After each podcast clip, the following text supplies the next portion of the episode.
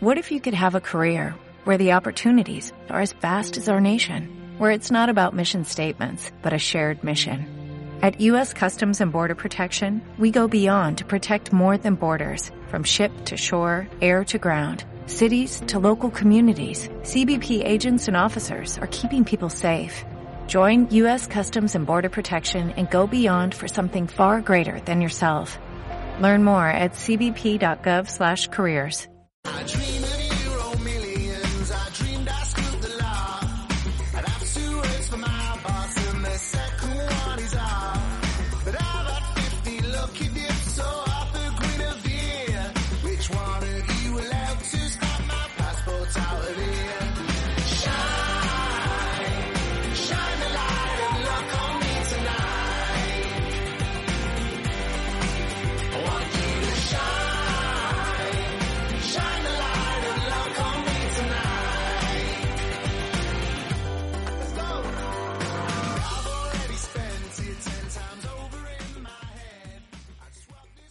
Bienvenidas y bienvenidos una semana más a Raco Taroncha, vuestra tertulia de baloncesto. ¿Qué tal? ¿Cómo estáis? Eh, nada, lo que iba a hacer después de un speech de introducción, que es lamentable una, una vez más, comentar que Valencia Basket ganó ante Mónaco la Fonteta por un resultado de 89-84 en un partido eh, en el que, bueno, el arbitraje, no sé si habrá que poner calificativos, pero cuanto menos fue tendencioso y lamentable por momentos, con un resultado de 32 faltas en contra y 21 a favor. Y, y nada, bueno, lo vimos algunos de nosotros y bueno, fue un buen partido, como pudimos comprobar. Pero antes de nada, eh, voy a presentar a la tertulia al completo por primera vez esta temporada, que es, No que por última, ¿eh? esperemos que por última no, esperemos que no, que está compuesta por don Raúl Rodenas, don Miguel Domenech y don Onofre Gasén, que vuelve el, hijo pro- el retorno del hijo pródigo, así que se aplaude. ¿Qué tal? ¿Cómo estáis? Pues tío, me he tomado un café hoy y estoy... O sea, yo, yo, yo no estoy acostumbrado a tomar café y, y, joder, estoy ahora mismo incontinente verbalmente, así que por favor, ir silenciándome, escribidme por el WhatsApp, cállate, porque es que si no me cago el programa hoy, ¿vale? Es que yo no suelo tomar café, no necesito El café es necesario. pero- Pe- Pero, capa- no, el café, el café es una mierda. Si no que diga el- una Café- frase que acabo de decir antes, pero Un café al día está demostradísimo que eso es bueno para la salud. Y, y a partir de tres eres más productivo. O sea que. Joder. Pero ¿qué, qué tipo de café? ¿El de máquina de, de donde trabajáis o no? Café bueno. Ah, vale, Café- vale. Eres entretener, entonces claro, es normal que esto. ¿Y qué tal, Raúl? ¿Cómo estás? Bien, no, es que se me iban los ojos al decorado que tiene Dom, que la verdad es que está bastante chulo. Sí, está bastante guay, la verdad, bastante... Sí, no, no, de verdad, eh, de verdad. de una verdad. casa, una casa Pinterest, ¿no? Huyendo de, de lo tradicional, ¿no? Como los azulejos de cerámica, sin recurrir a fondos como la alquería del básquet o, o a la orla de, de la promoción de ingeniería del 1978. De las primeras promociones que firmaría Juan Carlos de Borbón.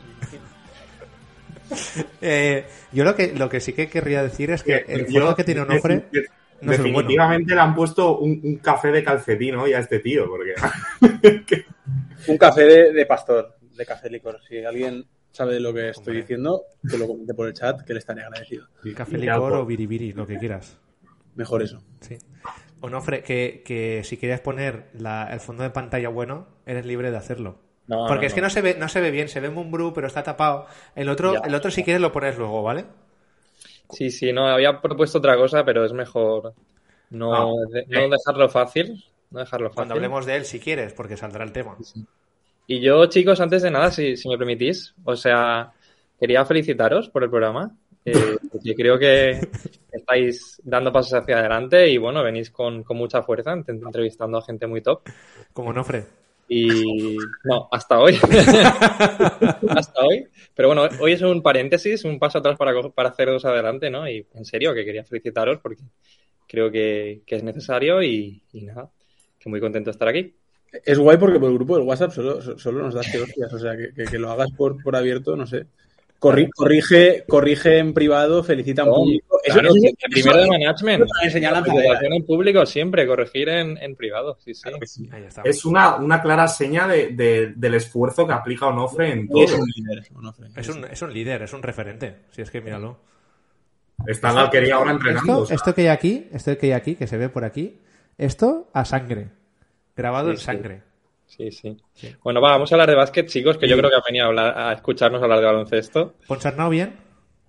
Eh, Ponsarnau... Ponsarnau ganó Valencia Basket este año. Cierto, cierto. Ponsarnau ganó Valencia Basket.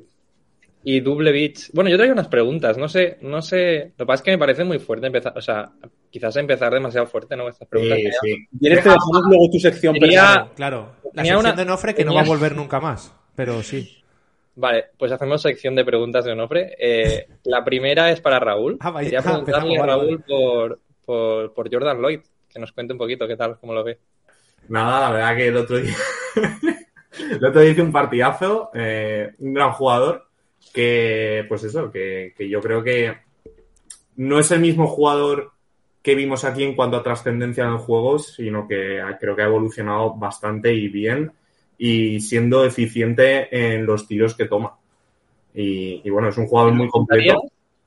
¿Eh? ¿Lo ficharías para el Valencia? Sí, yo, yo claro que lo ficharía. Sí, sí. Por- Nunca, por- he dicho lo contrario, ¿eh? Por, por dar contexto al, al chat, y, y Borja, vamos a, vamos a destrozar a Raúl en directo. Yo ya lo tengo, yo ya lo tengo esto. Ya. Era, era pandemia, era abril de, do- de 2010. Bueno, ahí está compartiendo, ¿no? Eh, Chema de Lucas habló de Jordan Lloyd. Raúl dijo, me parece buen jugador, pero no es determinante. Y Jordan Lloyd, demostrando mucha confianza en sí mismo y cero, cero fragilidad, respondió a Raúl diciendo, bueno, pues estando en desacuerdo porque a Raúl no le parecía un jugador diferencial. No, yo, yo por matizar, Domene, porque es que tergiversas un poco las palabras. Yo lo que comenté en su momento es que Jordan Lloyd no me parecía un jugador imprescindible, vital para el equipo. Vale. Y yo creo que en aquel equipo yo de verdad lo sigo manteniendo. Eh, no siendo Jordan Lloyd un jugador muy importante en aquel equipo, no creo que fuese imprescindible, eh, como también creo que se ha demostrado. Eh, De todas formas, era su primer año, ¿no? En Europa. Y, y En Euroliga sí, en Europa. Sí, no, no, Sí, pero- jugó pero- un- en, en Israel, pero en un equipo que de tercera fila. vamos a decir su primer año Sí. a primer nivel europeo. Y pero, pero, lo hizo pero, muy bien, ¿no? O sea, comparado Sí, el sí. primer año de Jordan Lloyd con. Bueno, a ver, no, sé- no quiero hablar demasiado, todo sea que acabe siendo una estrella, pero Harper no pinta tan bien, ¿no? Como pintaba pero- Jordan Lloyd. Pero- pero yo, eh, y por cerrar un poco el debate este que me habéis sacado un poco de traición, eh, el debate en aquel momento era sobre el tipo de jugador que era en aquel momento. Me da igual que llevara mm, seis meses aquí que llevara toda su vida. Eh, creo que son cosas distintas. Evidentemente, si ves la progresión que puede tener el jugador, vale. Pero a mí, por ejemplo, me pareció mucho más dolorosa la marcha de Alberto Valde que la de Jordan Lloyd. Hostia, claro. Bueno, pero es que a Alberto Abalde lo intentaste renovar, ¿no? Y a Lloyd Aloy no. quizás no. Bueno, pero eso no es problema mío. No, a ver, la verdad es que Lloyd de Mónaco fue el mejor jugador en el partido. Si queréis, vamos al partido para comentar Sí. lo que un poco lo que ha sido la evolución del equipo y lo que se vio el, el viernes. Luego volvemos con las preguntas de, de Onofre, que siempre van a traición. Y, y un poco el partido que, en cuanto a Mónaco, Mike James, pues hizo de Mike James, pero en la mala versión suya. Lloyd sí que es el que mantuvo más al equipo, también gracias a, a los árbitros en parte, debido a las faltas personales en, mucho, en muchos casos. Y también un Valencia Basket que empezó de como una muy buena forma, un segundo cuarto que por momentos era el desastre más absoluto para llevarse las manos a la cabeza y sí que a partir del tercer cuarto tras el descanso un Valencia Basket mucho más regular en prácticamente todas las acciones del partido salvo que en el último cuarto mm, el, el partido pues entró en una dinámica de todo el rato faltas tanto en ataque como en defensa sobre Valencia Basket en el que cortó ese ritmo que sí que ya estaba llevando y que pues por momentos eh, pudo peligrar el partido ¿no? un poco como visteis el partido a partir de, de esta de este razonamiento y un poco las sensaciones que, Eh. que os dieron o en plantilla y también los jugadores No, pues que estuvo en, en un puño, ¿no? Por así decir. Eh, al final el equipo se le ve. Yo creo que se habla poco del, del mérito eh, de Mumbrú este año, o al menos los últimos partidos, porque no se le puede acusar de no intentarlo. O sea, realmente le está dando todo el protagonista, todo el protagonismo para, para Harper y para, y para Chris Jones, ¿no? Que hace, hace un mes yo creo que en Valencia nos llevamos las manos a la cabeza porque no ponía más a, a Van Rossum. Eh, y aquí somos todos muy fan de Van Rossum, está claro, ¿no? Pero, pero bueno, lo que quiero decir es que estuvo en un puño el partido porque, porque obviamente es Euroliga y juegas contra un equipazo y que el análisis, tanto para mí, tanto si hubieses ganado como si hubieses perdido, es bueno. O sea, creo que el equipo compite, creo que tiene la suerte de que James Webb tercero mete dos triplazos ahí a falta de, de dos minutos, ¿no? Un minuto y medio, 50 segundos, no lo sé, no recuerdo. Y por eso ganas, claramente, ¿no? Pero, pero hasta llegar a- al punto, o sea, hasta llegar ahí has competido muy bien y para mí tiene, tiene mérito el equipo de Moonbrew y me gusta lo que veo. Sí. Miguel, Raúl. Yo creo que lo que hay que hacer sobre el partido del viernes, un poco algo que comentábamos sobre la victoria que, de, la, de la semana pasada en el Pireo, ¿no? Que el equipo es duro de mente. Que el Valencia Basket, yo creo que la semana pasada, el, el viernes pasado, eh, tiene un momento de buen baloncesto en el segundo cuarto, pero es un momento que, que neutraliza. Creo que llega a estar 12 arriba y te vas uno arriba al descanso. Luego sí que la segunda parte es un equipo más, más constante, sin estas, sin estas subidas y bajadas. Pero la realidad es que luego el equipo, para mí yo le doy mucho mérito a no dejarse llevar y no encabronarse por, entiéndase mal, por, por el arbitraje, que fue un arbitraje muy tendencioso y bastante perjudicial para el equipo. Y de una adversidad tan grande, porque en momentos llegó a ser irrisorio, el equipo se mantuvo en partido, se mantuvo con la cabeza fría y siguió haciendo lo que estaba haciendo bien, ¿no? Una defensa muy buena con muchos cambios sobre Mike James. Yo creo que es justo destacar y halagar el, el trabajo exterior de, Josep Puerto, de Xavi López Arostegui, incluso de, de Víctor Claver.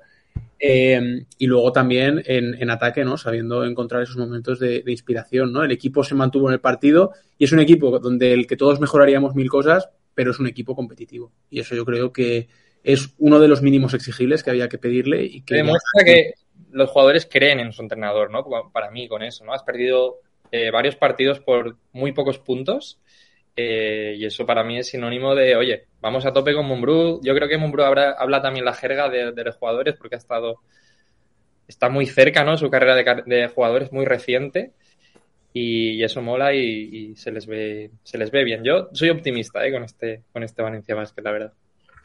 Raúl.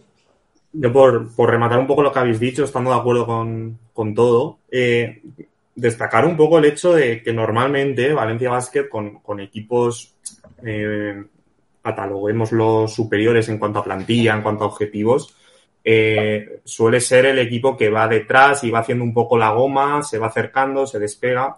Creo que el partido del viernes fue lo, opuesto. Era Valencia Basket el que iba mm, prácticamente en todo el partido eh, pues con, una mínima renta, que a veces estiraba hasta los 9-10 puntos, luego otra vez empate. Eh, y, creo que es de destacar, eh, como ha comentado Mene, la, capacidad mental del equipo de, de, ver cómo no consigue irse del marcador, aun habiendo tenido tiros y posesiones para, para distanciar más. Mm, Es de destacar un poco eh, esa entereza mental. Eh, el, el, equipo que cayó un poco, eh, tanto por, por eh, Georgievich, su entrenador, como por Mike James en... ¿Georgievich?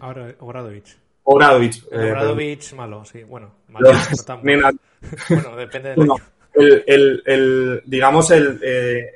Eh, cayeron un poco en su propia trampa de, de, de estar demasiado pendientes de, de, los árbitros. Y eso que en un principio, eh, y con el arbitraje que se estaba viendo, lo normal hubiera sido que descentrara a Valencia, creo que descentró al propio Mónaco.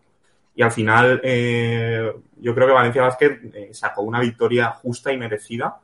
Y que, y que oye, eh, ahí estás, ¿eh? Ahí estás. En, estás en top 8 ahora mismo de Euroliga. Evidentemente queda un mundo pero bueno, eh, las cosas eh, después de, de, unas semanas de inicio complicadas se, se ven de otra forma. Sí, porque al final, eh, por las sensaciones que habían antes de la doble salida, ¿no? A Turquía, las sensaciones no eran nada buenas.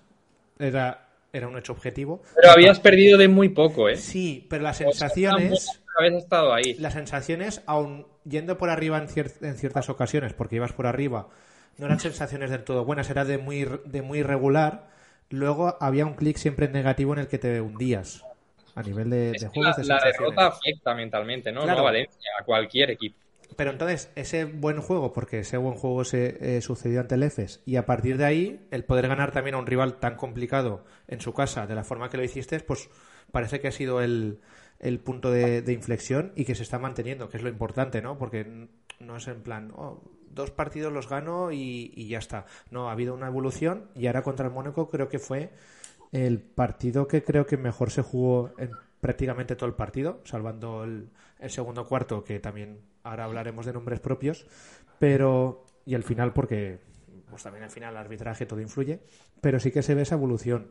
Eh, ahora Valencia está séptimo con cuatro victorias, tres derrotas, y que es verdad que pues queda muchísima Euroliga, pero estás en un, en un baremo en el que eh, el quinto, que es el Real Madrid, hasta el decimocuarto, que es la Virtus, están a un partido solo.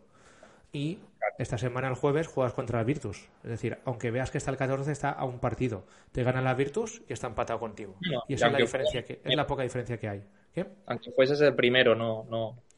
Te daría un mundo, ¿no? Por delante, no, Por no ejemplo, diría. FS está el decimoquinto con 2-5 y, y Olympiacos es el segundo con 5-2. Son tres partidos de diferencia. Y ya sabemos que, que FS casi seguro se va a plantar antes o después en el top 8, ¿no? También me gustaría eh, que comentáramos un poco los nombres propios que, que quer- querríais destacar, si no en el partido, también en, a lo largo de la temporada, que sé que tenéis algunos nombres por ahí. ¿Quién empieza? Que, que empiece no. No, el partido claramente, Chris Jones, obviamente. eh, y sobre todo, iba a, iba a decir que, tuvimos la suerte para ganar el otro día, ¿no? Porque al final entran los triples de web. Pero voy a cambiar la suerte por el propio jugador, ¿no? Que los mete. O sea, buen partido de, James Webb, tercero, que, que es muy difícil y que, y que seguramente esté compitiendo a un nivel, o sea, no sé si podemos pedirle siempre a James Webb que haga dos de dos en los últimos cinco minutos en, cuestión de triples, o sea, está rindiendo, o rindió en ese momento claramente por, por, por encima, entonces por destacar a alguien, obviamente pues Chris Jones, que, que de aquí ya sab- aquí seguro que habéis hablado un montón, ¿no? De él, eh, eh, from, from Mongolia to the, to the top, ¿no? Eh, una pasada de jugador que hemos tenido mucha suerte de, de que juegue con nosotros este año y esperemos que más. Y James Webb también destacarlo y, bueno, lo vais a comentar también, pero Harper, con Harper pasan cosas, ¿no? O sea, cuando está en la pista, eh, para bien o para mal, Exacto.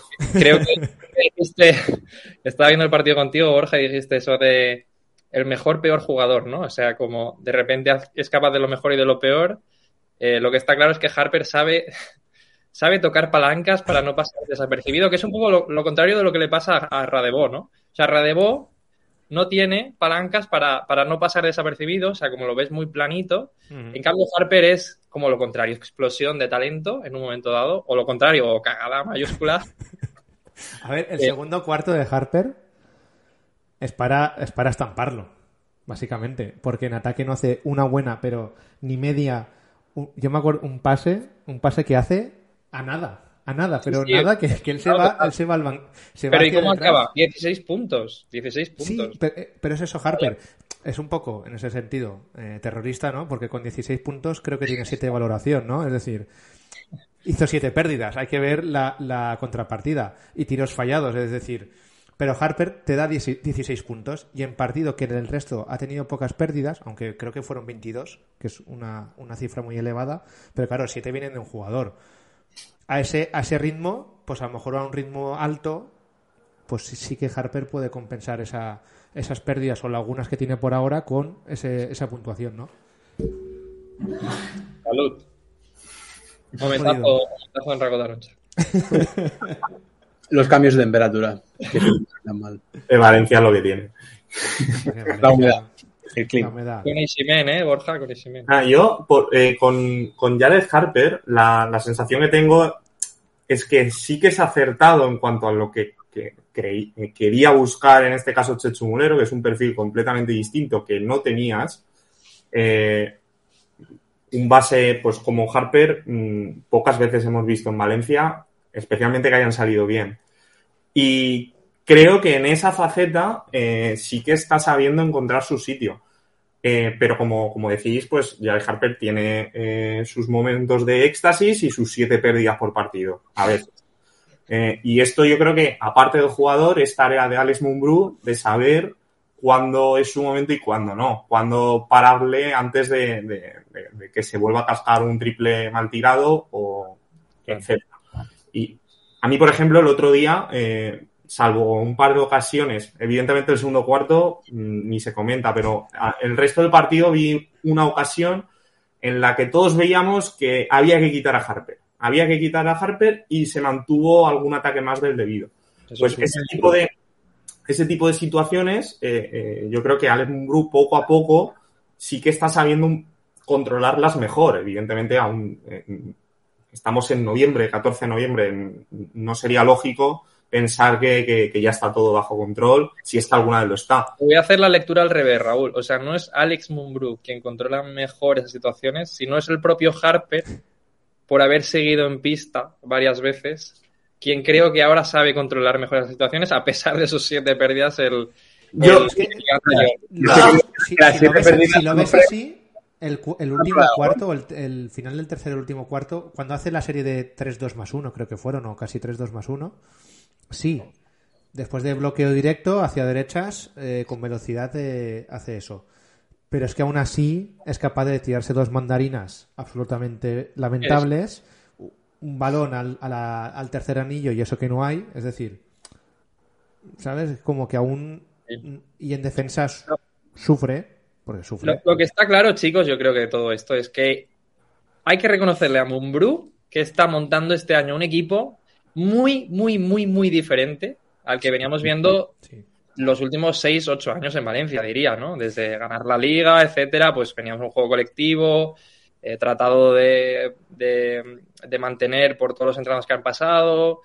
eh, y este año Mumbrú, por lo que sea, ha sabido cambiar las cosas y proponer algo muy diferente y un juego muy diferente. Estaba mirando antes las estadísticas por, partidas de- por partido del equipo. Venimos eh, del año pasado eh, 18,7 asistencias por partido el año pasado en media del equipo.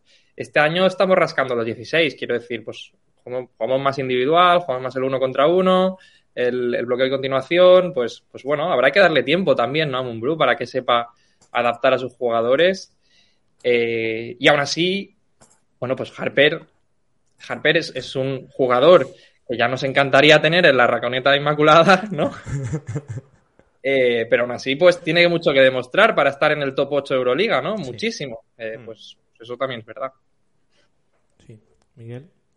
Sí, bueno, yo, yo creo que Harper, sobre todo, eh, estaba- eh, antes del programa estaba buscando un dato ¿no? que, que había compartido antes con vosotros, porque yo no sé si recordáis, pero el otro día nos llama mucho la atención que en los finales de posesión, cuando coinciden Harper y Jones en pista, es Harper ¿no? el, que, el que ejerce de subida de balón, un poco esperando a que Jones sea ese supuesto 2.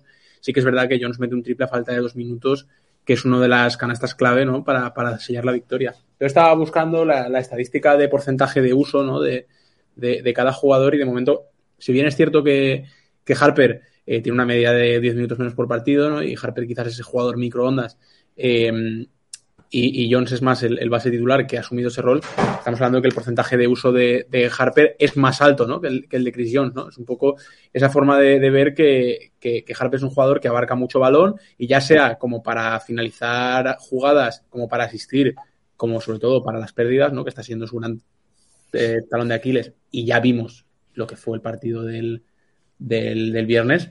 Eh, yo creo que es un jugador con, con quiz- quizás que está abarcando demasiado balón, ¿no? Para ahora mismo el tiempo de, de- de madurez y de entendimiento del baloncesto FIBA que tiene ahora mismo. Entonces yo creo que, que es una, o sea, que tiene una concepción del baloncesto FIBA mucho menor que la que tiene Chris Jones, pero aún así creo que el entrenador el otro día jugándose un partido decide, ¿no? Que sea él el que ejerza de, de ese uno. Yo ahí, por hacer un matiz, creo que el que sube la bola es Harper simplemente porque Jones está muerto.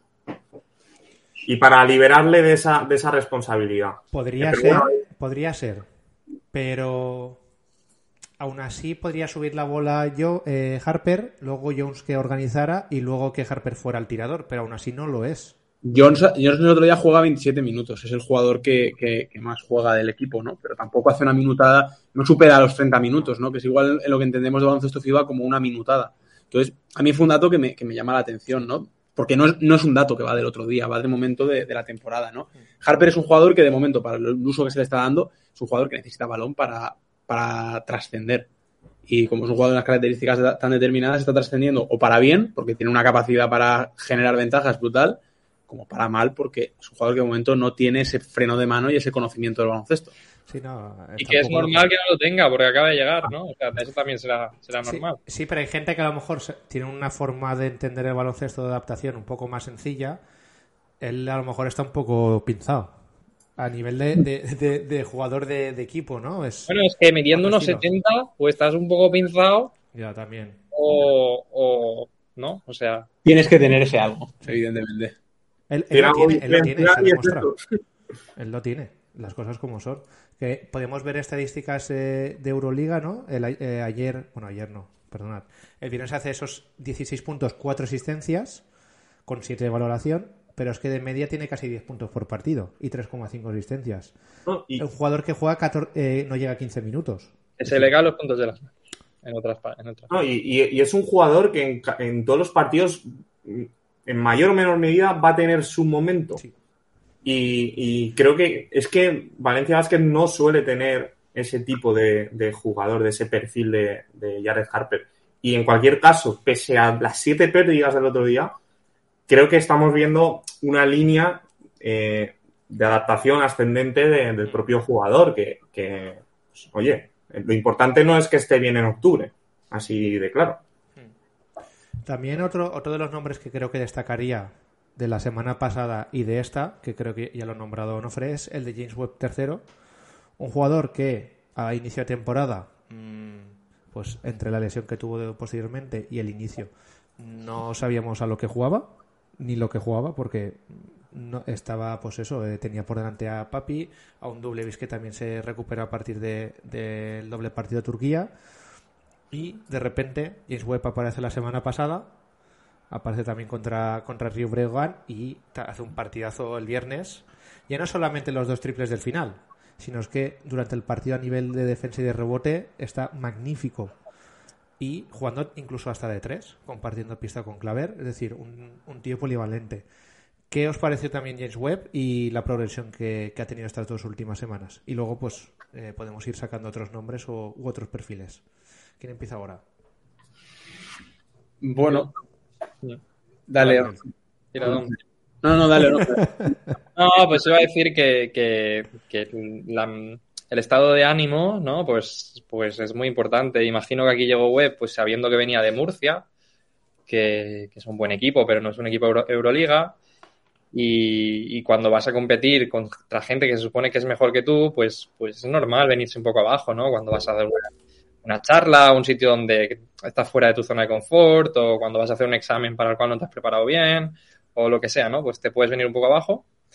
Eh, pero no sé por qué algo ha pasado, ¿no? En las últimas semanas, que no sé si ha sucedido en un partido, si, si ha sucedido en un partido no lo he visto, eh, pero el Chris Jones, ay, el, el James Webb de, de los últimos partidos, sin duda es lo que tú dices, Borja, pues eh, reboteando muy bien, corriendo muy bien, metiendo los dos triples decisivos, eh, más allá del de Chris Jones, ¿no? Pero decisivos ahí al final, que marcan el, el partido, pues, pues muy bien, sí, sí, eh, claramente ascendente y esperemos que siga así.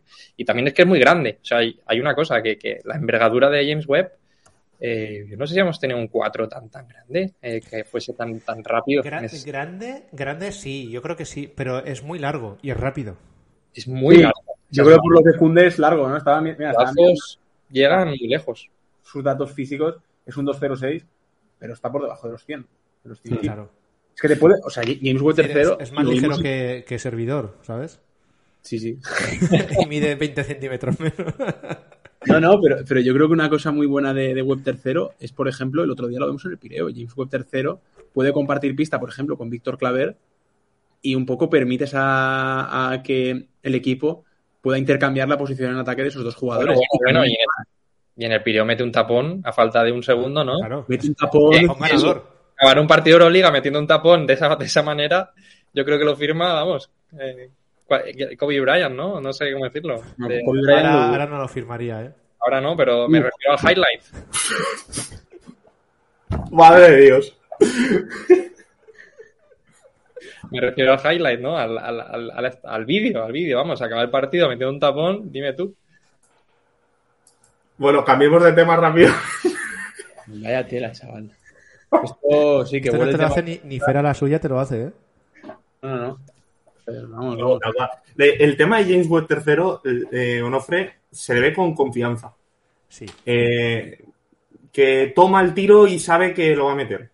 Y eso al principio no. Eh, tiraba agazapado, con miedo, y, y aparte de, de- de- del acierto ¿no? en el tiro, lo ves un tío comprometido. Eh, he rescatado un tuit que nos puso Olga Lorente, es, una periodista eh, zaragozana, pero que cubre a, toda la actualidad de UCAM Murcia. Y cuando Valencia Basket anunció el fichaje, se, eh, nos, puso un tuit en el que nos comentaba James Webb es un jugador muy especial, un tío comprometido con el equipo que no escatima esfuerzos ni renuncia a sacrificarse por el grupo. En lo personal es un tipo educadísimo con una cabeza muy bien amueblada y a nivel deportivo un jugadorazo. Eh, está claro que, evidentemente, como dice Onofre, no- eh, pues, vienes de, de- de un. Es que un todo grupo eso está muy bien, pero vas a jugar contra. Exacto. No, no, pero yo lo que, lo que quiero decir es que eh, hace dos semanas Webb tercero eh, no valía ni para el CB Grau. Ni para Eh, Ni para Raconeta. James Webb tercero es Dios por, a- por a- los triples que metió el otro día y el tapón que se cascó en, en Pues el es. Yo creo que Entonces- lo de, lo de James Webb es, es, es- es aclimatación y es mental. Es que se ha tocado, pues lo que decíais, una palanca de, oye, Y, No, y porque sobre todo, cinco minutos eran, eran malos, eran francamente malos y decías, este jugador no es el que, por ejemplo, en la Copa de Granada te quita el partido.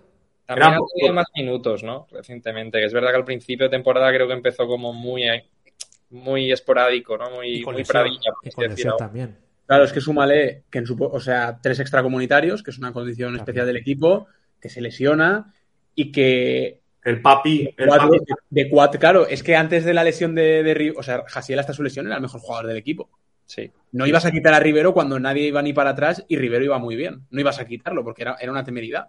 Que ese es Eso otro tema, ¿eh? A ver ahora cuando vuelve Jasiel, ¿Qué haces? eh, y, ¿cómo y- podemos adaptar su producto? Porque claro, está, estaba viendo también con los datos de uso en ataque que después de Harper, el jugador con más uso, quitando Millán, evidentemente, porque el dato de Millán es, es básicamente vanidoso, porque ha jugado minutos de la basura. Tiene era- razón. Entonces, vamos a ver eh, cómo adaptamos a, a Jasiel, porque ahora mismo el equipo está funcionando. aparte, y por concluir lo que comentaba, Doma ha dado una clave, el- el- la polivalencia que te da Web eh, combinada con, con Víctor Claver en, en defensa de cambios, eh, a muchos equipos se les atraganta. Y si a eso le sumas a Kyra Alexander, que te cambia también con cualquiera, eh, Valencia, cuando de verdad hace y plantea ese tipo de quinteto, es, es- es un equipo muy difícil de atacar. Xavi, Y- yo añadiría también, ahí a Xavi, bueno, Xavi López Los Arrozi, que nos hemos quedado ahí a mitad, creo que, que es un jugador junto a Víctor Claver, que es, eh, yo cada vez que me meto en Twitter, y me meto mucho, demasiado a lo Sí. mejor. Creo que más de, de- de lo que deberías, de hecho. sí, tal como por mi salud mental, pero bueno, aparte de eso, creo que, que son los jugadores que más palos se llevan, con diferencia. Y, me parecen dos jugadores tan fundamentales, pero tan fundamentales en, en el Valencia Basket actual y en, en la idea de juego que tiene Alex Mumbrú, Sí, sí. que me parece muy injusto y que, y que, y que hay veces que hay que, que hay que destacar. Eh, mirando estadísticas de ACB, eh, te encuentras con que Víctor Claver es el jugador con mejor más menos del equipo. Con diferencia, ¿eh? Eh, Bueno, ahí están los intangibles, eso de lo que se habla, ¿no? De- bueno, en este caso no son tan intangibles porque, porque se ha conseguido sacar una Sí, pero me refiero que es más menos que no, que no siempre Claro, que, que un más menos que no siempre puede ser lo mejor, porque depende del, del equipo, del momento y tal, pero sí que hay una diferencia tangible de, de que su rendimiento en pista es bueno y sobre todo defensivo, ¿no? Y, y luego, chicos, por, por, eh, cambiar el tema a uno que nos están proponiendo por el chat, muy interesante, eh, la lesión de Rivero, que era el mejor eh, ju- jugador del equipo hasta el momento y uno de los cuatro, eh, siendo el cuatro la posición más poblada del equipo, uy, sabe un Ostras. se quedó Raúl. Sí, ¿Me sí. Ahora sí, ahora sí. Nada, comentaba que, que la, la lesión del Papi eh, en, la, en la posición más poblada del, del equipo, eh, pues trajo la oportunidad de, de darle a James Webb tercero esos minutos que no estaba teniendo y los ha aprovechado. En cambio, eh, otro jugador como Jaime Pradilla, eh, ni con la lesión de un jugador como Jasiel Rivero ha conseguido eh, pues, eh, minutos de calidad y minutos que, que de verdad le, le puedan servir. Eh, ¿Qué, qué os parece la situación de, de Jaime Pradilla en este caso? ¿Os preocupa? Eh, A y- mí... Sí, perdón, hostia, es que no te dejo ni acabar, tío. Nada, nada, ya acabamos. Café, ¿eh? Café. Otro No, no, no eso no es el café. café, yo creo que es un problema mío, tío. Eh, mira, yo creo que con Pradilla a mí hay una cosa que me preocupa y es que creo que su estilo de juego no casa con el estilo de juego del equipo. Y eso a mí me parece, me parece algo que, que claro, aquí estás, mm, me refiero, Pradilla es una apuesta del club. Es una apuesta del club que se hace también cuando quizás los, el- la idea de juego del, del- equipo era otra, porque Pradilla se lo ficha en 2020, cuando Valencia Basket estaba abonado pues al, ataque posicional, ¿no? Que, ahora es un- una, una forma de entender el baloncesto distinta a la que quizás se, se está buscando desde este año. Y yo veo Pradilla que evidentemente sí, siempre está la norma de un jugador joven se adapta a lo que sea, pero creo que Pradilla es un diamante en bruto, pero es un diamante en bruto con unas características concretas. Entonces, el jugador puede evolucionar, evidentemente. Y, yo, confío en que el jugador evolucione y mejore cosas como desplazamiento lateral o como, como su simple fuerza, ¿no? Físicamente, Pradilla es un jugador muy trabajable. Pero claro, los principales atributos de Pradilla, donde puede hacer daño, mm, son atributos que, que ahora mismo chocan con, con el estilo del equipo. ¿No? Y yo creo que también con Pradilla, el Eurobásquet que hace Pradilla es brutal por, por lo que podríamos esperar de él, ¿no? Y al final esa es la pivot que sale de inicio, porque no lo voy a llamar titular, de la selección campeona de Europa. Pero todos vemos que cuando se eleva el tono físico de la competición, la aportación de Pradilla disminuye mm, de una forma bastante considerable. Entonces, eh, creo que preocupación no es la palabra, pero creo que hay algo más de él, ha vuelto cansado el Eurobásquet. Porque, por ejemplo, volvió al mismo día que Arostegui y Arostegui sí que es un jugador que está adaptado al equipo. O hablemos, los jóvenes se adaptan más fácil. Josep Puerto es un jugador que está perfectamente hecho para jugar en este equipo. Pero creo que Pradilla, por sus características, todavía tiene que darse una vuelta a él y el cuerpo técnico tiene que darle una vuelta a ver cómo se puede sacar el mejor provecho de él y cuál es el mejor contexto para que este jugador crezca aportando al equipo. Sí. Porque puede aportar al equipo. Porque también es lo que estamos hablando, lo de ahora cuando vuelva Jasiel, que volvió a la convocatoria el viernes, pero ya supongo que dispondrá de minutos a partir del jueves, cómo se le encaje con ya, con Jasiel, con el problema de los extracomunitarios de nuevo hasta que le den el pasaporte, con Pradilla, es decir, eso lo tiene que ir conjuntando. Y no veo al equipo, están jugando, lo he comentado creo que por aquí Kiko en el, en el chat, ¿no? Lo de la mejoría con el equipo ha venido sin el mejor hasta el momento, ¿no? Entonces, ¿ha sido porque es el porcentaje de uso de balón que es el más alto después de Harper el que le hace que solo destaque más Hasiel que el equipo? ¿Cómo conjuga eso?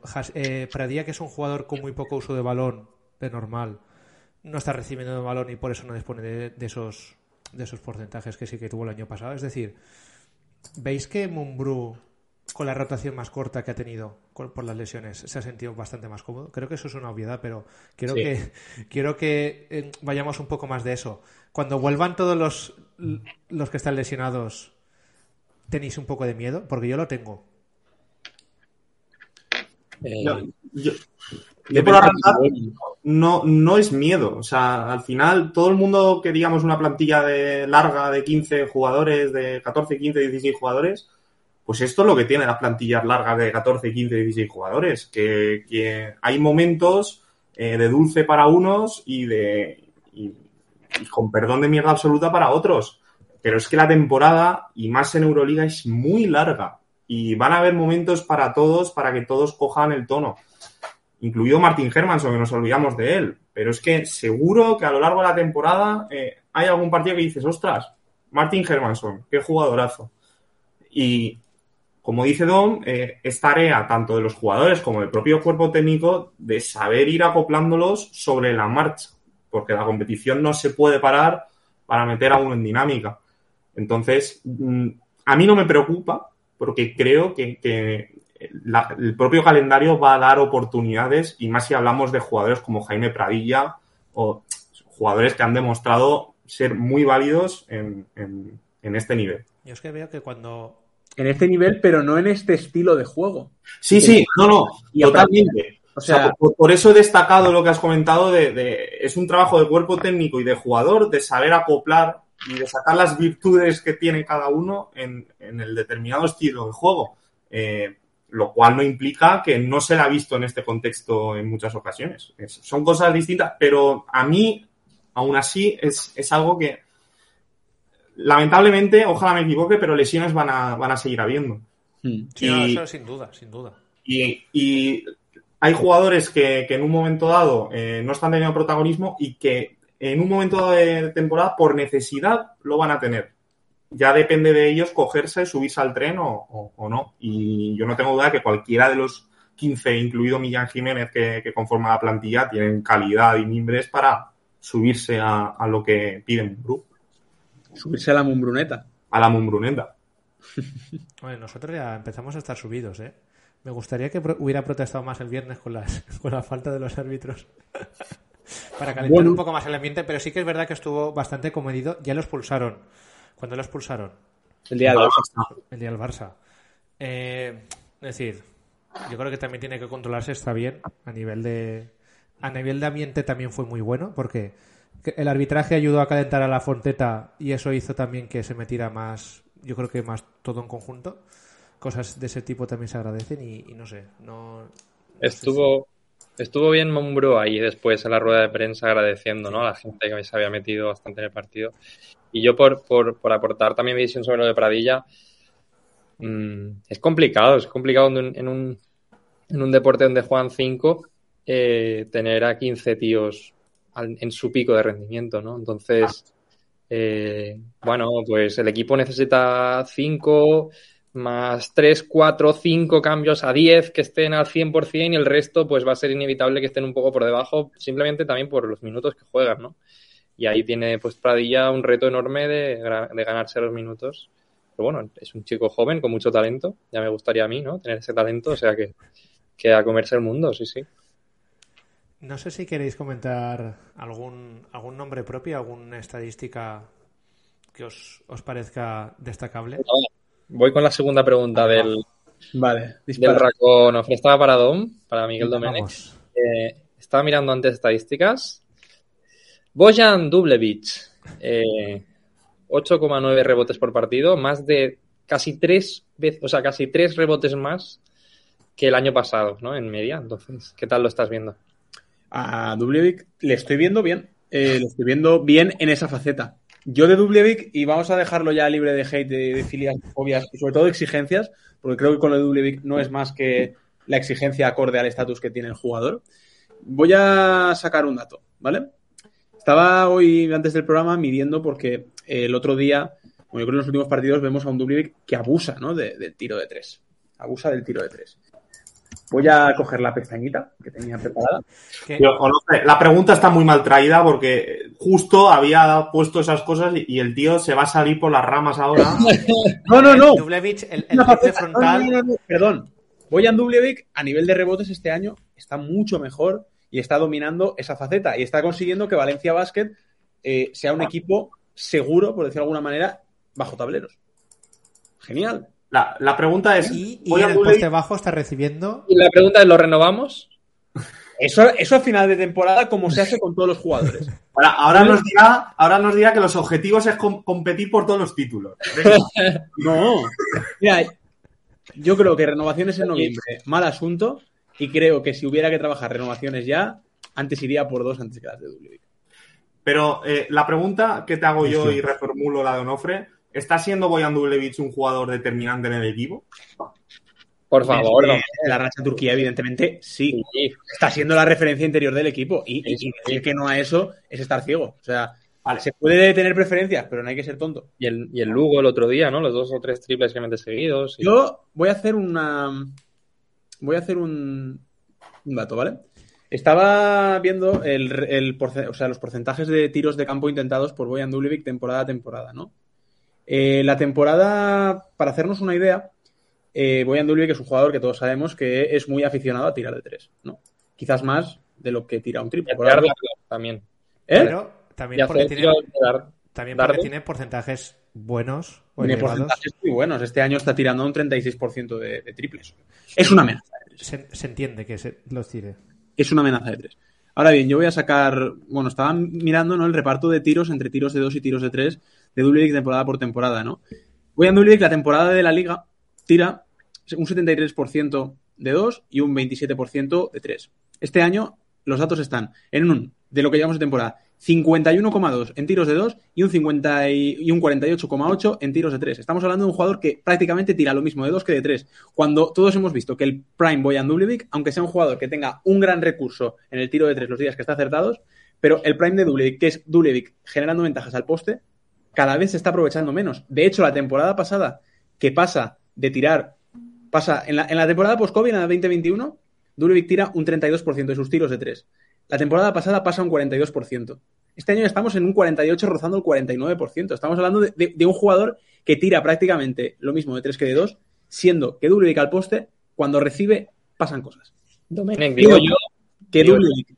Lo que quiero decir de Dublevic es que muy bien, pero le quería dar una vuelta a este dato y un poco compartirlo, un poco por generar debate, porque Mm. creo que aun con todo, y aunque esa parte de actitud la esté dando, creo que es un jugador que se le puede aprovechar más y se le debe exigir que sea algo más que una buena amenaza de tres. Y tiene que volver ese pivot, que además es una buena amenaza de tres, sea determinante al poste. Porque cuando recibe al poste pasan cosas, pero recibe menos de lo que Que recibía. lo que antes. iba es que este año, tras sobre todo los partidos de Turquía, eh, sí que se está viendo ese Dubi que cuando recibe al poste tira y mete. No como el año pasado que recibía y se Yo- cae al suelo. Es decir, esa es la diferencia. Creo que, aun teniendo menos porcentaje, el porcentaje creo que de efectividad también estará siendo superior y eso que no tengo los datos en la mano, ¿no? Domenech, yo, yo no te quito ni una coma, ¿eh? O sea, opino como tú. Eh, tiene que ser una amenaza al 2 también, al, al poste bajo.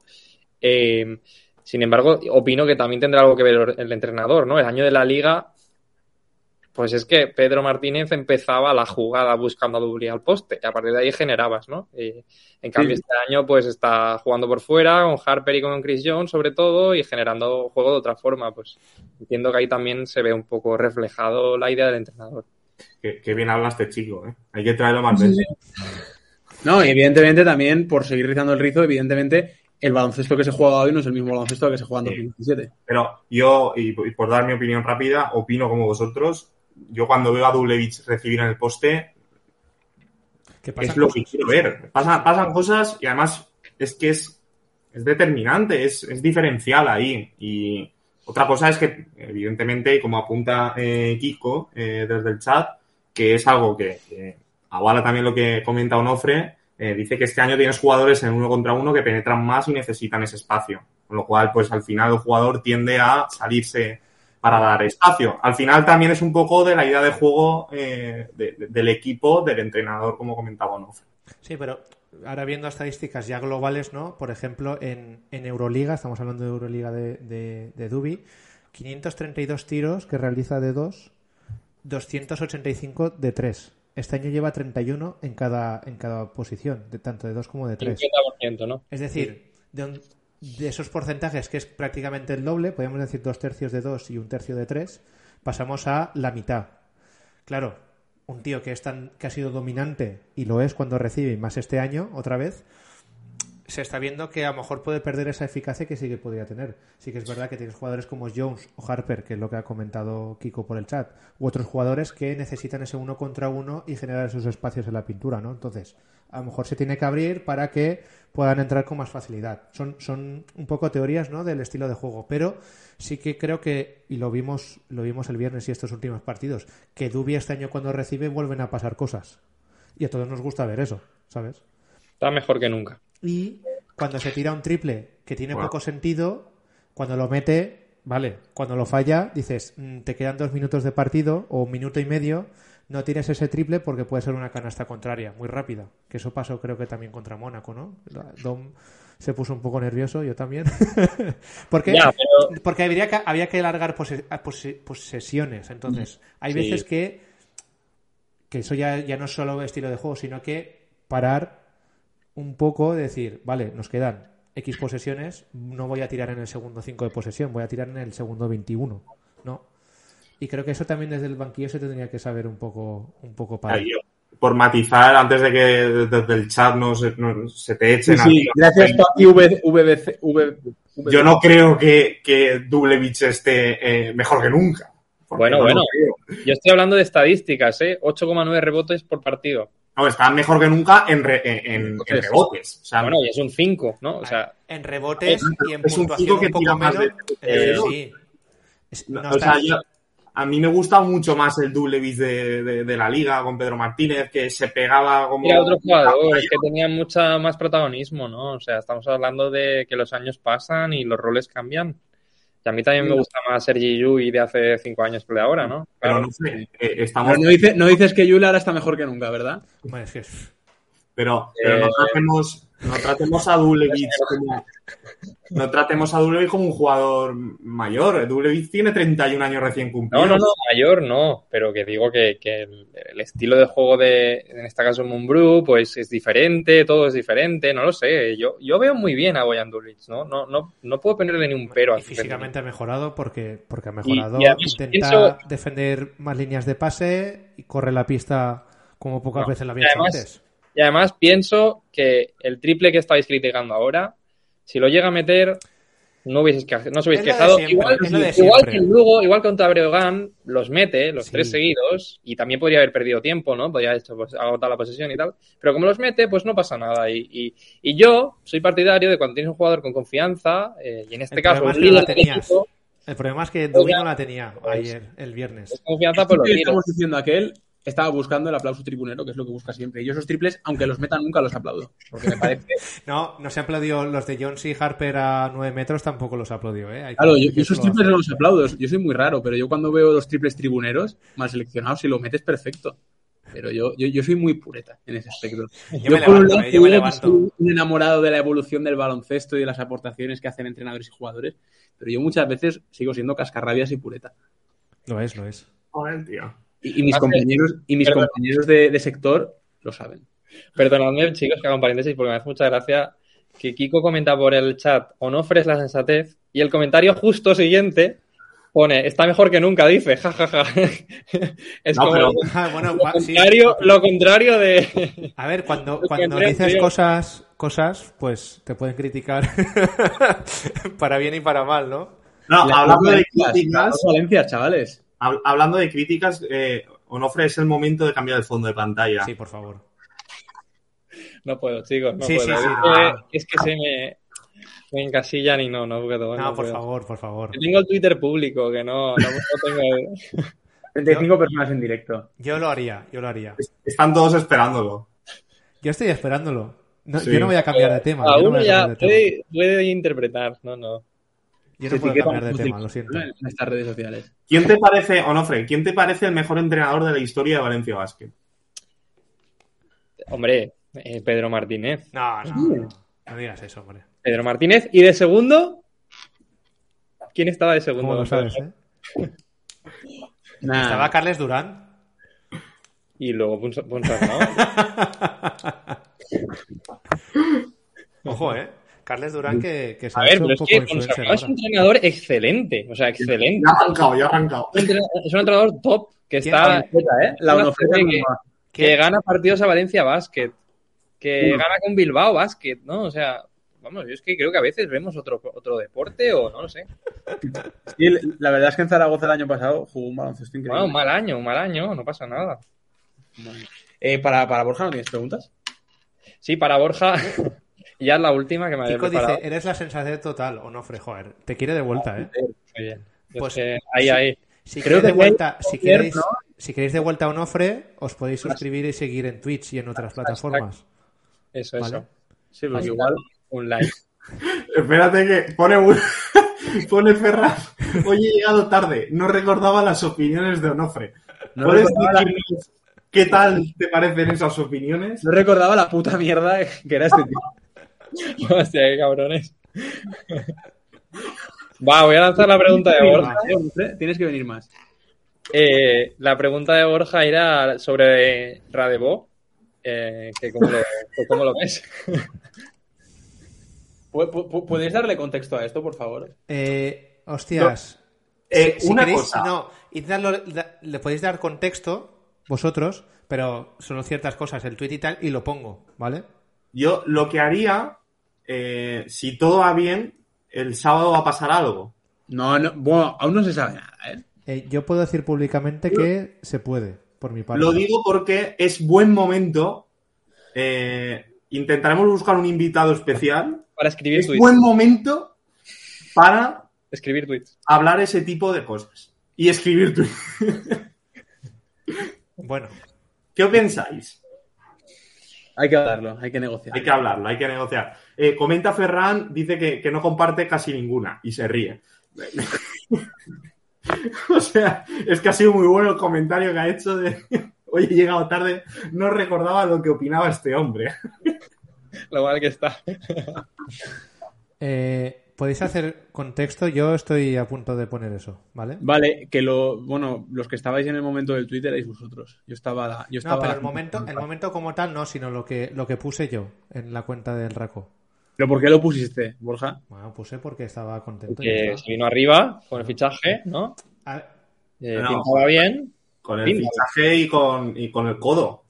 Mira, lo que, lo que, lo que pasó, que se está viendo por pantalla ya, pero un momento, un momento, que es que esto de esto del Twitch es lo que tiene, que puse yo, porque lo tengo que decir en primer lugar, un comentario, un- un- compartimos un tweet de Juan Carlos Con Villar la cuenta de Rakota Aroncha. con la cuenta ¿no? del Raco, como son No la de- ¿eh? Expuso no. un programa de cuatro, de, de- de cuatro personas, un esfuerzo de casi dos años. A las 2 de la mañana en No, Ibiza. no, no, eh, no. No, dos de la mañana no, una y diez. una- Peor me lo pones, peor, Cambia, cambia mucho, ¿eh? peor me lo pones. Y se puso esto, que es, que es una maravilla, ¿vale? Esto. Entre 60.000 y 80.000 euros, Radebo puede venir a Valencia fichajazo. Pero bueno, todo esto por poner en contexto, cuando estaba sonando Mario Grigonis, estabas. Yo creo que Claro. cuando Grigonis ya era descartado, Grigonis, ¿no? Por darle contexto, ¿vale? Ya que no sabéis contar la historia, las cuento yo, ¿vale? Aquí ese día Marius Grigoni se va a Panathinaikos después de aquel dramita veraniego que hubo, que igual venía a Valencia, y Valencia Basket contraataca fichando por de 60.000 a 80.000 euros a un jugador que el Tenerife había fichado gratis un mes antes. Entonces, Borja, eh, no, yo las ¿A qué, a qué hora? ¿A qué hora? Una y. Una y 10 de una, de, de una fecha. Eso ¿Dónde? Qui- ¿En 15 qué lugar? julio. en el Era- apartamento de Onofre en Ibiza, A punto de entrar a la fiesta de las burbujas de la mesa. habi- habiendo tomado algún, al- al- algún fresquito, No, tampoco decidió, mucho. decidió, decidió imponer y decidió imponer su idea y a su parte. No, no, y hay que decirlo, lo hice con nocturnidad y alevosía. Lo hice yendo de que, digo, voy a voy al baño, pues a, a hacer Cagar, ¿no? No, a cagar no. A mirar, ya, ya lo digo público. Y puse eso, en plan, para que no se enteren. Y claro, cuando subí, pues claro, pues eso. Yo al día siguiente, claro, yo ya que trabajaba, que, que estos eso no se la saben, y estoy buscando el tweet para ver las respuestas que yo tuve que leer mientras estos estaban en plan de, ajá, qué guay, qué, qué bien Ibiza, oye. Si queréis, majo, si queréis te, te- te lo paso yo, te lo paso por el grupo, ¿vale? Lo tengo aquí. Mira, no, lo tengo ya. Ah, joder. Fichajazo para triunfar en Churro Cup. Eh, otro ponía que a ver si lo entiendo, esperamos a que Tenerife fiche un jugador y lo ficha, y lo vendemos lo vemos como un éxito. Eh, luego Villena dice más 80 que 60, tal. Luego eh, un amigo nuestro dice que hay que contentar a quien permite las entrevistas, fichajazo mayúsculo. Otro lo hacéis para provocar, claro. Lo hacéis para provocar. Provocamos bastante, provoqué bastante las cosas traído, como esto son. aquí, ha traído esto aquí cuando a nosotros nos conviene que ese tweet esté escondido. Sí. Porque si algún día algún espitosito de estos nos saca el tweet, Que, que creo que, ya te digo yo, que entre hoy y mañana ya se ha sacado de nuevo este tweet. A lo Sí, la- pero, mira, lo hemos sacado nosotros, no tenemos Claro, nada a mí me la suda, como si es la doble biconeta cuando estaba con 12 kilos de más. Es Eso, que- tú, tú da, más ideas. Venga. Ya, pero la Birliconeta no, no, no es, no es la firma de Borja, ¿eh? No, esa, esa firma es mío, pero si acabamos de hablar de que Dublevich está a un gran nivel, pues tío, yo... sí, lo está. Por eso, por eso digo que da igual un poco lo que se diga. Es decir, si a mí, que me parecía un gran fichaje, y lo sigo manteniendo, que me lo parecía, lo que se está viendo de, de Radebo en defensa creo que es un perfil interesante, pero en ataque es una lágrima. Las cosas como son. De lo que tira, mete poco y no genera uno contra uno, que es lo que sí que hacía en Alemania o en la BCL. Se está viendo que es una. Ahora mismo es un jugador que tiene dudas, sea por falta de físico en parte y falta de confianza en otra parte, y se está viendo un Radebo que es el jugador menos valorado, valorado junto a. o de los menos valorados junto a, a Pradilla, a Millán que no está jugando prácticamente nada, y incluso a Clemen Prepelic que, que sí que es verdad que no tiene comparación con Prepelic, ¿no? Ya no solo por rendimiento que ha dado antes, sino por, por efectividad en el triple que volverá el de Prepelic y, y otras, otros aspectos más, ¿no? Pero bueno, que eso es lo que está ahí, que cada uno en su momento puede opinar una cosa, que salga bien, que no salga bien. Esto es como, como que el Barça, Mike Toby, el fichaje de Mike Toby por el Barça iba a ser una mierda y luego está valorando 10, 10 de media en, en Euroliga jugando 20 minutos por partido, cuando nadie daba un duro. Bueno, Porque en ACB Bueno, no- es que para Mike Toby yo tengo otro programa, ¿eh? A mí me dais caña y... Yo creo que, que, que Onofre y, y Kiko se tienen que ir juntos a tomar algo porque a Sí. conocerse.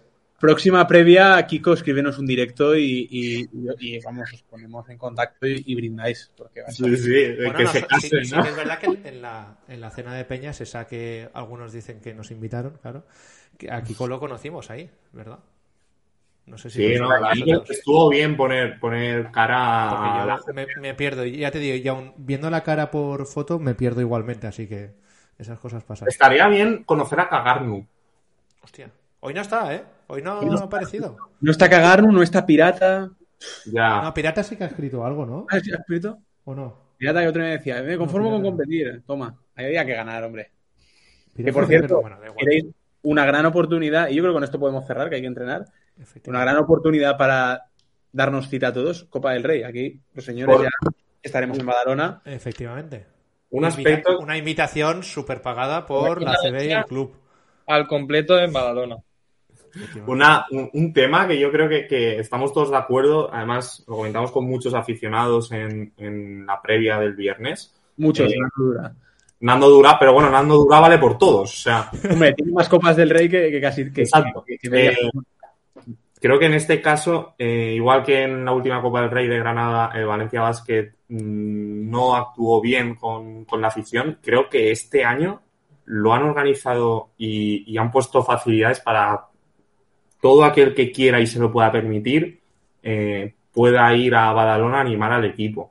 Eh, se colapsó la, bueno, se colapsó y volaron las entradas más económicas de- de- que habían en, en la web del ACB y Valencia Basket, eh, adquiriendo un cupo de entradas previo y sacándolas a la venta solo para los abonados, eh, pues eh, creo que cuando las cosas se hacen bien, eh, pues no está de más decirlo y, y, y es que así ha sido. Eh, Si no llega a ser por eso, hubiera sido más complicado conseguirlas económicas. hubiese sido Prácticamente prácticamente, imposible. prácticamente imposible porque se hubiera disparado el precio que, que al menos nosotros pues nos podemos permitir. No, y que, y que no, ya no solamente por los cuatro que estamos aquí, sino por la gente que también va, va con nosotros, ¿no? Porque vamos juntos, al igual que Granada, este año alguno más. Y hubiera sido complicado compinchar a todos en la web de la CB a las entradas a ese precio, ¿no? Entonces, Nos hubiésemos estuvo- tenido que ga- que gastar los 150 euros directamente ya en, en cervezas. sí, era la... Que lo vamos a hacer, que lo vamos a hacer, pero hombre, un poco de... Bueno, entradas que si Valencia no entra en la Copa no tenemos, ¿eh? Ojo que. Ya, eso también. Bueno, pero bueno, entonces sí que, sí que, sí Al que final- irán directamente a cerveza. Total. Estamos hablando también de que vale, Badalona es un buen desplazamiento para Valencia, ¿no? Si Valencia llega en una condición mínimamente ilusionante y sabe vender bien el, el viaje, pues a ver si se puede hacer notar un poco el tarón ya en, en Badalona, que, que bueno, que en Granada lo vimos muy ausente por, por motivos varios y, y, bueno, de momento el primer paso se ha dado, ¿no? Para la reacción. Pues si... Preguntan también si vamos a ir a Barcelona para si hacen viaje, qué precio No, nos parece No, Madrid, Madrid, Madrid. Espérate, la pregunta de Kiko... Estoy de la pregunta. La No, pregunta... pregunta ahora no, no toca. Otro programa. Otro programa. F1 Borja es un nick que yo creo que con cuando se podía abrir cuentas, ¿no? 13, 14 años, me lo hice, hace ya en la prehistoria, en el Pleistoceno. Eh, yo soy de Fernando Alonso, del Nano, del Magic, de- del Inmortal. Carrera, lo te hizo ayer, tío. Qué carrerón, qué carrerón. Menos mal que Raúl y Onofre no, no tienen ni puta idea de Fórmula 1. Bueno, Porque- chicos, hasta la próxima. Hasta luego. Porque la carrera que hace ayer saliendo del decimoséptimo, espectacular. Y tiene 41 años y, y su compañero de equipo se dedica a, a tirarlo fuera de pista y al equipo a, a sabotearlo. No, pero más allá de eso, que, que sí, sí. Que es Dios, que el nano es Dios. Es, es Dios, y ya está. Y Dom también lo acredita eso, así que... Correcto. Eh, nos pregunta Papi por responderle al pobre. ¿Vais a Madrid se hacen viaje? ¿Qué precio os parecería razonable para ir? Mm, A día de hoy no vamos y lo del precio, pues yo sinceramente no lo he pensado ni más de cinco segundos. O sea, no sabría darte una respuesta. No lo sé. En su época, cuando antes de la inflación y cuando el baloncesto costaba menos, yo, ¿Cu- yo- ¿Cuántas pesetas te costó a ti, Miguel? no, yo fui, yo fui en 2011-2012 cuando estaban Rudy e Ibaka en el Madrid y Splitter en Valencia. Wow. Y fui el año que Valencia le quita la imbatibilidad al Madrid en ACB, el año de Peras y de la Eurocup, que ese yo creo es uno de los mejores partidos que le he visto a Valencia Basket en directo en mi vida. Y el precio era autobús y de vuelta a menos de 30, pero eso ahora no va a pasar. Sería Menos de 30. Sí, pero porque las entradas eran precio regalado y Y la gasolina también. El del con- pues eso. Yo no sé creo el precio, que pero no sé si eran. No, sé, crecerá. no, no te puedo decir precio. Pero ¿cuándo juegan? Eh, es el 4. Cua- Cuatro. ¿no? Es, es un buen fin de por- porque viene el puente cerca, el 3 actuazo en el Wiznik, o sea que a, a mí, me- a mí el fin de me tienta. Es de, es de calentada de irse. También De calentar, de irse y hacer. En, en Madrid, Dom. Estoy pensándomelo. Yo voy a Barcelona eh, el, Uh. 10, el 10 de diciembre. Si estás. ¿Te, queda, ¿Te quedan para grada o, o te quedan para pista? Eh, o no sé, no recuerdo ahora, lo miro. Hablemos. Ojo, eh. Hablemos de, hablemos de básquet, no hablemos de. De Zo- de Zo. de Pancho. Eh, Kiko, ya, ya me, me dices lo del sitio ese, ¿vale? Entiendo que será de Fórmula Yo creo que 1. hoy Borja no duerme pensando en el sitio ese. Porque queda solo una- Si lo mejor es que el martes, este martes, no, el que viene, el nano se va a subir al, al bólido de, de, un, de 007, que es el Aston Martin, y ya está. No sé. rápidamente, no hemos comentado nada y, y es para matarnos, hacer el camino de Santiago, nunca mejor dicho. Saludos, Raquel.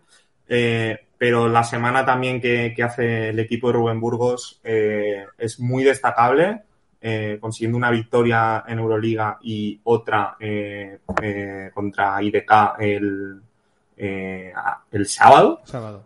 Y la vuelta de, de Cristina Oviña, pues. Y eh, la de Alba Torrens que sucedió el miércoles. Exacto. Eh, ni tan mal tener a esas dos jugadoras que creo que, que, pues, algo de calidad creo que tienen. Creo que sí. creo que sí. Eh, eso lo, lo hablaremos ya en otro momento, porque se nos acaba el tiempo. Dar las gracias a Raúl VBC 2022, Paquito FLR, ADNMCC, lo ponéis difícil, Vida B79, muchas gracias por seguirnos hoy. Y eh, muchas gracias a, a los tres por estar hoy, hoy aquí. Darle las, la- las gracias especiales a Onofre por la, la vuelta, que siempre estas tertulias molan y lo sabe. Y que, y que vengas más veces. mm. Por muchas más, chicos, gracias a vosotros. Podríamos poner, eh, a- invitar a los, a, a los espectadores que nos pongan en comentarios si quieren que Onofre vuelva al programa o si lo baneamos de por vida. Pon una encuesta. No, sí, Ya no me da tiempo a encuesta, pero lo podéis poner. O si no, en, en Twitter, el, mira, cuando mañana en YouTube lo suba, ¿vale? Lo subamos. Cuando- en los comentarios de YouTube podéis poner eso. Onofre Por ban, favor, no, no- no Onofre hagáis un follow sigue. por culpa mía. No hagáis un follow por culpa mía. Onofre forever, Onofre ban, ¿vale? Mañana. Los chicos no se lo merecen. Se lo, ocurran cada semana. Venga, Nos, nos ¿qué vemos la semana que viene. Un abrazo. Chao. Chao.